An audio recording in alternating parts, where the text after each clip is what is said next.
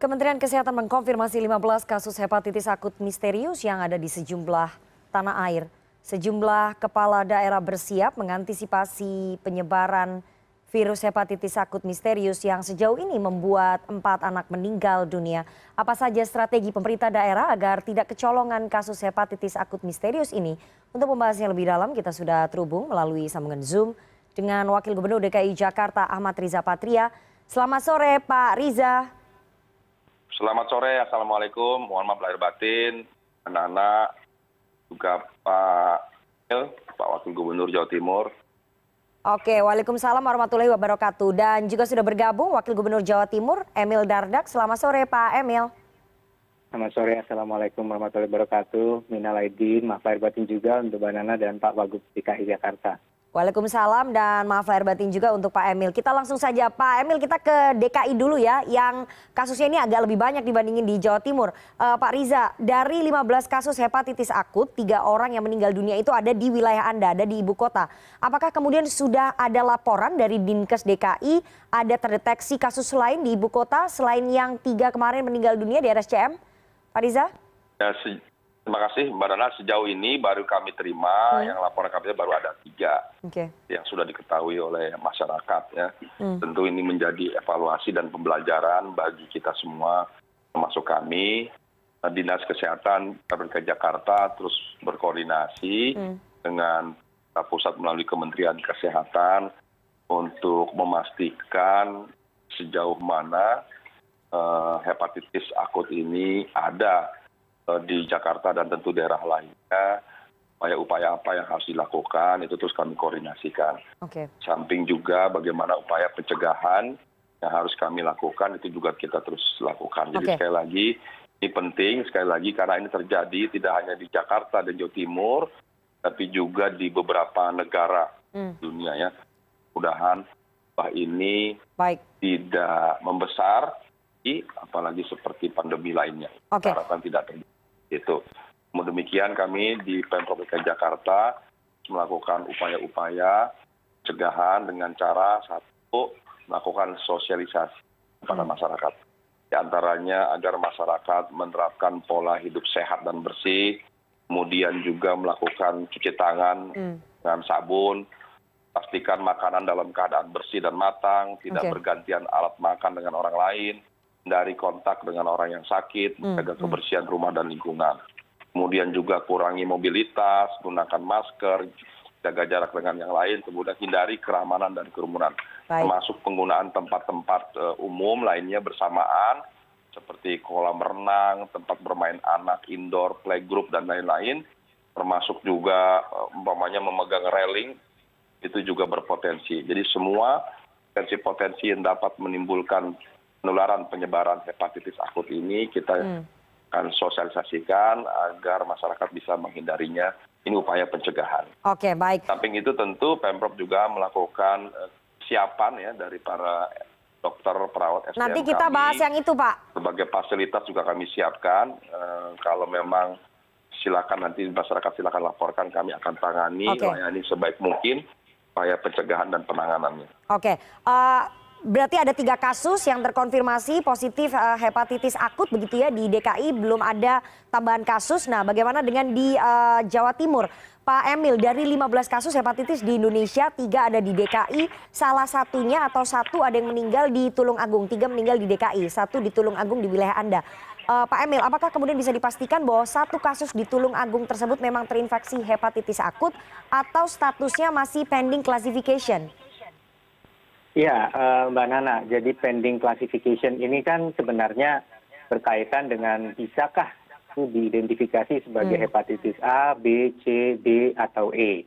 Nah, detail definisi ini tentunya kami tidak bisa melangkahi Kementerian Kesehatan. Okay. Tetapi uh, perlu diketahui masyarakat umum bahwa ini sih pending classification artinya belum dapat diasumsikan hmm. bahwa uh, atau disimpulkan bahwa itu bukan hepatitis antara sampai E. Kenapa bisa demikian? Hmm. Ini mungkin artinya masih menunggu konfirmasi. Okay. Misalnya eh, ada beberapa regen yang terkait dengan hepatitis A, B, C, D atau E itu kan ada sendiri-sendiri. Ya, nah ya. itu bisa jadi salah satunya atau lebih dari satu itu belum bisa dilakukan. Nah, hmm. Nah oleh karena itu kami tentunya menghormati alur komunikasi yang saat ini dikonsentrasikan melalui kementerian kesehatan dan fokus kepada apa yang menjadi ranah pemerintah daerah yaitu bagaimana kita mengelola fasiankes dan petugas petugas dari puskesmas seoptimal mungkin dalam melakukan langkah langkah antisipatif. Oke. Pak emil ini harus diluruskan ya karena di daerah anda ini kan informasinya ada ditemukan 114 kasus hepatitis akut di Jawa Timur tapi dibantah oleh Kemenkes. Ini untuk supaya publik tidak kemudian panik, jadi bisa Anda luruskan berarti itu semuanya bukan suspek hepatitis ya, hanya penyakit kuning akut biasa. Uh, ya, jangan langsung kita pakai istilah akut juga ya. Okay. Jadi begini, uh, sebagai sebuah langkah monitoring hmm. penyakit ya, contohnya di 2019 saya dulu yeah. pernah Bupati Trenggalek belum dilantik di Jawa Timur. Hmm itu terjadi peningkatan kasus hepatitis A di perbatasan Pacitan dan Trenggalek dan dalam waktu beberapa minggu kemudian akhirnya subsided ya bisa selesai. Artinya kita punya mekanisme untuk mengantisipasi segala jenis penyakit sebenarnya begitu hmm, hmm. yang sifatnya menular. Nah, e, memang Pak Menkes sendiri sudah bilang bahwa Eh, sejak april di report kasus who mengeluarkan semacam notis hmm. eh, kemudian kepada member countries dan kemudian setiap otoritas kesehatan di masing masing negara melakukan hmm. langkah langkah koordinasi nah kasus yang di report atau 114 kasus uh, ini kasus yang disebut sindrom jaundice atau penyakit kuning ini yeah. Ini diinput ke data SKDR sejak Januari sebenarnya. Hmm. Jadi mendahului ini bagian dari routine observation dan ini tidak dibatasi hanya untuk anak di bawah enam belas tahun tetapi semua secara umum. Dan kita perlu pastikan tidak semua jaundice atau sakit kuning itu hepatitis gitu. Jadi uh, apa peningkatan bilirubin dan lain sebagainya ini tidak bisa langsung disimpulkan sebagai hepatitis. Nah apakah kemudian 114 itu lantas kemudian kita abaikan? Tidak. Tetapi ya. Menkes akan menjadi single uh, window untuk kemudian memproses data-data tersebut okay. gitu oke eh, artinya masih diproses ataupun diselidiki lebih lanjut eh, diteliti oleh pihak kemenkes begitu ya dan bekerja sama dengan dinkes di provinsi jawa timur begitu ya pak emil ya terutama hmm. untuk yang setelah ada notis ya. Artinya okay. begini, pada saat menentukan hepatitis kan bukan hanya jaundice, bukan yes. hanya kuning, hmm. tapi ada SGPT, SGOT, kemudian ada uh, mungkin tanda-tanda inflamasi hmm. liver dan lain sebagainya. Uh, ini yang kemudian ada apa indikasi-indikasi lain untuk menentukan apakah ini probable apakah ini confirm dan lain ya. sebagainya jadi eh, tentunya eh, yang kami tangkap dari apa yang disampaikan oleh kemenkes dan pemahaman kami terhadap sifat dari data ini mari kita fokus kepada data terkini yang sudah dilaporkan Pak Menkes kepada publik, okay. yaitu 15 kasus tadi. Oke, jadi fokus kepada itu saja karena uh, sekali lagi yang punya datanya, yang bisa meneliti salah satunya adalah uh, Kemenkes begitu ya. Jadi belum bisa diketahui apakah kemudian kasusnya bertambah atau tidak di daerah-daerah. Saya ingin kembali lagi kita ke... starting pointnya Mbak Nana dari angka 15 itu, jadi bukan okay. yang 114 tadi. Okay. Itu definisi resmi yang ditetapkan oleh Eh, kementerian kesehatan sebagai tadi otoritas yang paling ya. kompeten untuk memberikan data. oke berarti sejauh ini kita berpegang pada data uh, ada 15 kasus hepatitis akut di seluruh Indonesia di beberapa provinsi itu yang sudah dikeluarkan resmi oleh Kementerian Kesehatan meskipun ada 114 di Jawa Timur yang masih diawasi ataupun diteliti begitu ya. Uh, saya ingin kembali lagi ke DKI, Pak Riza. Selain memberikan sosialisasi kepada orang tua melalui pusat-pusat kesehatan di uh, ibu kota, di daerah, uh, apa langkah pemprov DKI dalam mencegah penyebaran hepatitis akut ini? Apakah kemudian pemprov DKI sudah membentuk tim-tim khusus untuk menangani kasus ini di lingkungan Dinkes DKI, Pak Riza? Ya tentu uh, dinas kesehatan hmm. telah berkoordinasi dengan Kementerian kesehatan pusat hmm. Dan internal kita biasanya dalam penanganan kasus langsung ditutup oleh dinas kesehatan memenangani mulai dari proses pencegahan dan hmm. penanganan. Okay. Prinsipnya kami dengan segala fasilitas SDM yang ada, hmm. kami memberikan pelayanan yang terbaik mulai dari pencegahan dengan penanganannya. Nah, ini angka cukup tinggi, ya di jakarta ini tentu menjadi evaluasi dan pembelajaran di jakarta melalui media ini cnn bantuan juga pada masyarakat untuk kita meyakinkan masyarakat untuk sosialisasikan upaya-upaya pencegahan seperti yang tadi kami sampaikan internal dan juga berbagai fasilitas eh, hmm. uh, untuk pencegahan dan penanganan di keluarga kita yang terkena penularan penyakit ini. Jadi mari dan khususnya bagi para orang tua, pastikan adik-adik kita, anak-anak kita ini terhindar ya. dari potensi penularan atau penyebaran hepatitis akut ini. Okay. Di antaranya tadi saya sampaikan, anak kita senang bermain, berenang di kolam renang hmm. umum itu mohon hindari. Kemudian kita juga sering bermain uh, permainan uh, dan sebagainya di indoor dihindari untuk sementara. Okay. Dan tempat-tempat umum lainnya Baik. yang berpotensi terjadi interaksi juga mohon dihindari untuk sementara banyak upaya-upaya samping tentu tetap melaksanakan protokol kesehatan pencegahan pandemi dan sebagainya. Oke, selain memberikan sosialisasi, uh, Jawa Timur bagaimana nih Pak Emil? Uh, sosialisasi pasti sudah dilakukan ya oleh Pemprov Jawa Timur kepada jajaran uh, dinkesnya, uh, pelayanan kesehatannya. Nah, antisipasinya apa mencegah penyebaran hepatitis akut ini selain melakukan sosialisasi? baik jadi pada tanggal lima mei dua ribu dua puluh dua hmm. eh, kami menindaklanjuti tentunya surat edaran dirjen p dua p kemenkes republik ya. indonesia tanggal dua puluh tujuh april hmm. tentang acute hepatitis acute hepatitis of unknown etiology tadi hmm. jadi eh, langkah langkah ini kita sasarannya satu kepala dinas kesehatan kabupaten kota dua kepala kantor kesehatan pelabuhan tiga kepala lab kesehatan masyarakat dan empat direktur rumah sakit yang ada di jawa timur semua mendapatkan edaran yang intinya satu adalah memberikan pemahaman yang sama mengenai definisi dari acute hepatitis of unknown ini hmm. apakah di, dianggap confirm, probable atau epilink.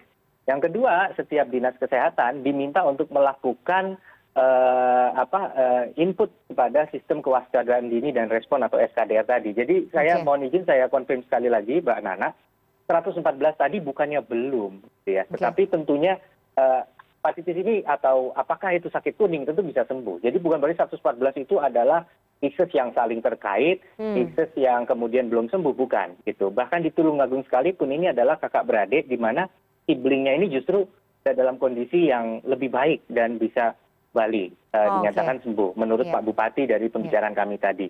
Jadi kembali lagi bahwa uh, kita di Dinas Kesehatan harus melakukan penyelidikan epidemiologi untuk setiap kasus yang ditemukan nah begitu pula kepada kepala kantor kesehatan pelabuhan melakukan deteksi terhadap eh, setiap eh, flow of passenger apakah kemudian ada eh, tanda sindrom jaundice yang mana karantina kesehatan bisa melakukan. Hmm. Labkesmas juga harus melakukan pengujian hmm. terhadap kasus yang potensi, begitu pula rumah sakit. Hmm. Kata kuncinya sekarang, kita tidak boleh mengentengkan kasus. Artinya okay. layanan kesehatan yang melihat ada anak dengan tanda tanda demikian sebaiknya segera dirujuk ke rumah sakit kemudian dilakukan pemeriksaan oleh eh, rumah sakit ya. kalau memang ada tanda tanda yang menjurus ke sana karena perlu dilakukan diagnosa hmm. nah satu saja singkat mbak nana bahwa di 2019 kasus yang saya ceritakan hepatitis A tadi seperti sampaikan Pak Wagub Jakarta penyebabnya adalah berbagi-bagi makanan sumber air yang tercemar dan mohon maaf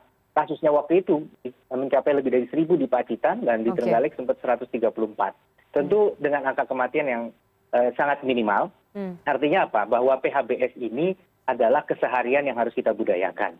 Eh, menjaga kesehatan pola hidup bersih sehat ini berlaku untuk berbagai jenis health threat atau ancaman kesehatan. Oke, artinya persoalan sanitasi itu yang harus diprioritaskan uh, ataupun diperhatikan oleh masyarakat begitu ya, ya. Pak Emil. Oke, uh, apakah kemudian ada rumah sakit khusus yang ditunjuk oleh Pemprov Jawa Timur untuk menangani ataupun uh, merujuk kasus kasus hepatitis akut di sana? Kita punya sistem ber, uh, apa, rujukan ya, karena hmm. ada rumah sakit tipe C, B, A ya. Hmm. Uh, Pemprov sendiri mengelola ada rumah sakit di Surabaya, di Malang, di Madiun hmm. ya. Kemudian ada rumah sakit umum seperti yang di Tulungagung itu adalah rumah sakit rujukan juga. Okay. Nah, sistem rujukan yang sudah berlangsung ini bisa diterapkan untuk eskalasi kasus tadi. Contoh okay. puskesmas tidak bisa melakukan uh, apa, uh, pemeriksaan darah, maka kalau ada kasus jangan kemudian diasumsikan eh, fine atau biasa saja langsung rujuk ke rumah sakit jadi ini ada satu urgensi rujukan dari fasilitas pelayanan kesehatan primer segera dirujuk ke pelayanan rumah sakit. Baik, baik. Uh, bagaimana dengan DKI, Pak Riza? Apakah kemudian uh, Pemprov DKI akan menanggung biaya pengetesan hepatitis uh, pasien? Kemudian ada rumah sakit-rumah sakit yang sudah ditunjuk sebagai rumah sakit-rumah sakit rujukan, kabarnya sudah ada ya jadi dki jakarta terkait pembiayaan itu sudah menjadi ditanggung ya bagi bpjs terkait pembiayaan tanggung hingga masyarakat yang ada di dki jakarta itu ini salah bisa menangani daripada penanganan jadi insya Allah di DKI Jakarta kita akan terus upayakan pelayanan terbaik ada masalah ya. Ada 140 rumah sakit rujukan ya. Okay. 44 eh, kecamatan ya, puskesmas kecamatan lebih dari 60 puskesmas yang siap membantu menangani hepatitis yang ada di Jakarta. Jadi insya Allah cerita masalah okay. paling masyarakat atau warga Jakarta khususnya meminta pandemi COVID ini mari kita Baik. menjadi bagian daripada pola hidup bersih dan sehat. Jadi tidak hanya pandemi COVID, takut banyak penyakit yang mungkin ada yang lainnya karena pencegahan yang di antaranya mari kita biasakan hidup dengan pola hidup bersih okay. sehat itu solusi yang terbaik. Tugas kami tentu selain sosialisasi dalam menyiapkan sdm dan juga berbagai fasilitas obat obatan termasuk sarana prasarana tapi masyarakat yang paling penting nah, pelajari bisa bantu kami untuk sosialisasi kepada masyarakat keluarga dan sebagainya untuk pola hidup sehat dan bersih. Termasuk beberapa hal yang tadi kami sebutkan untuk dihindari. Oke, baik. Uh, ada 140 rumah sakit yang disiapkan sebagai tempat rujukan oleh Pemprov DKI Jakarta untuk mengantisipasi penyebaran kasus hepatitis akut misterius ini. Uh, dan kita berharap ke depannya tidak bertambah lagi kasusnya begitu ya. Dan pemerintah daerah baik di Provinsi DKI Jakarta, Jawa Timur dan daerah-daerah lainnya sudah bersiap untuk mengambil langkah-langkah strategis untuk mengantisipasi penyebaran kasus hepatitis akut sehingga kemudian tidak terjadi lagi lonjakan kasus seperti uh, COVID-19 begitu ya. Terima kasih sekali dua orang narasumber yang sudah bergabung pada sore hari ini ada Wakil Gubernur DKI Jakarta Ahmad Riza Patria dan juga Wakil Gubernur Jawa Timur Emil Dardak. Terima kasih Pak Wagub, Pak Emil dan juga Pak Riza sehat selalu. Terima kasih sudah bergabung di Newsroom sore ini. Semuanya pemirsa CNN.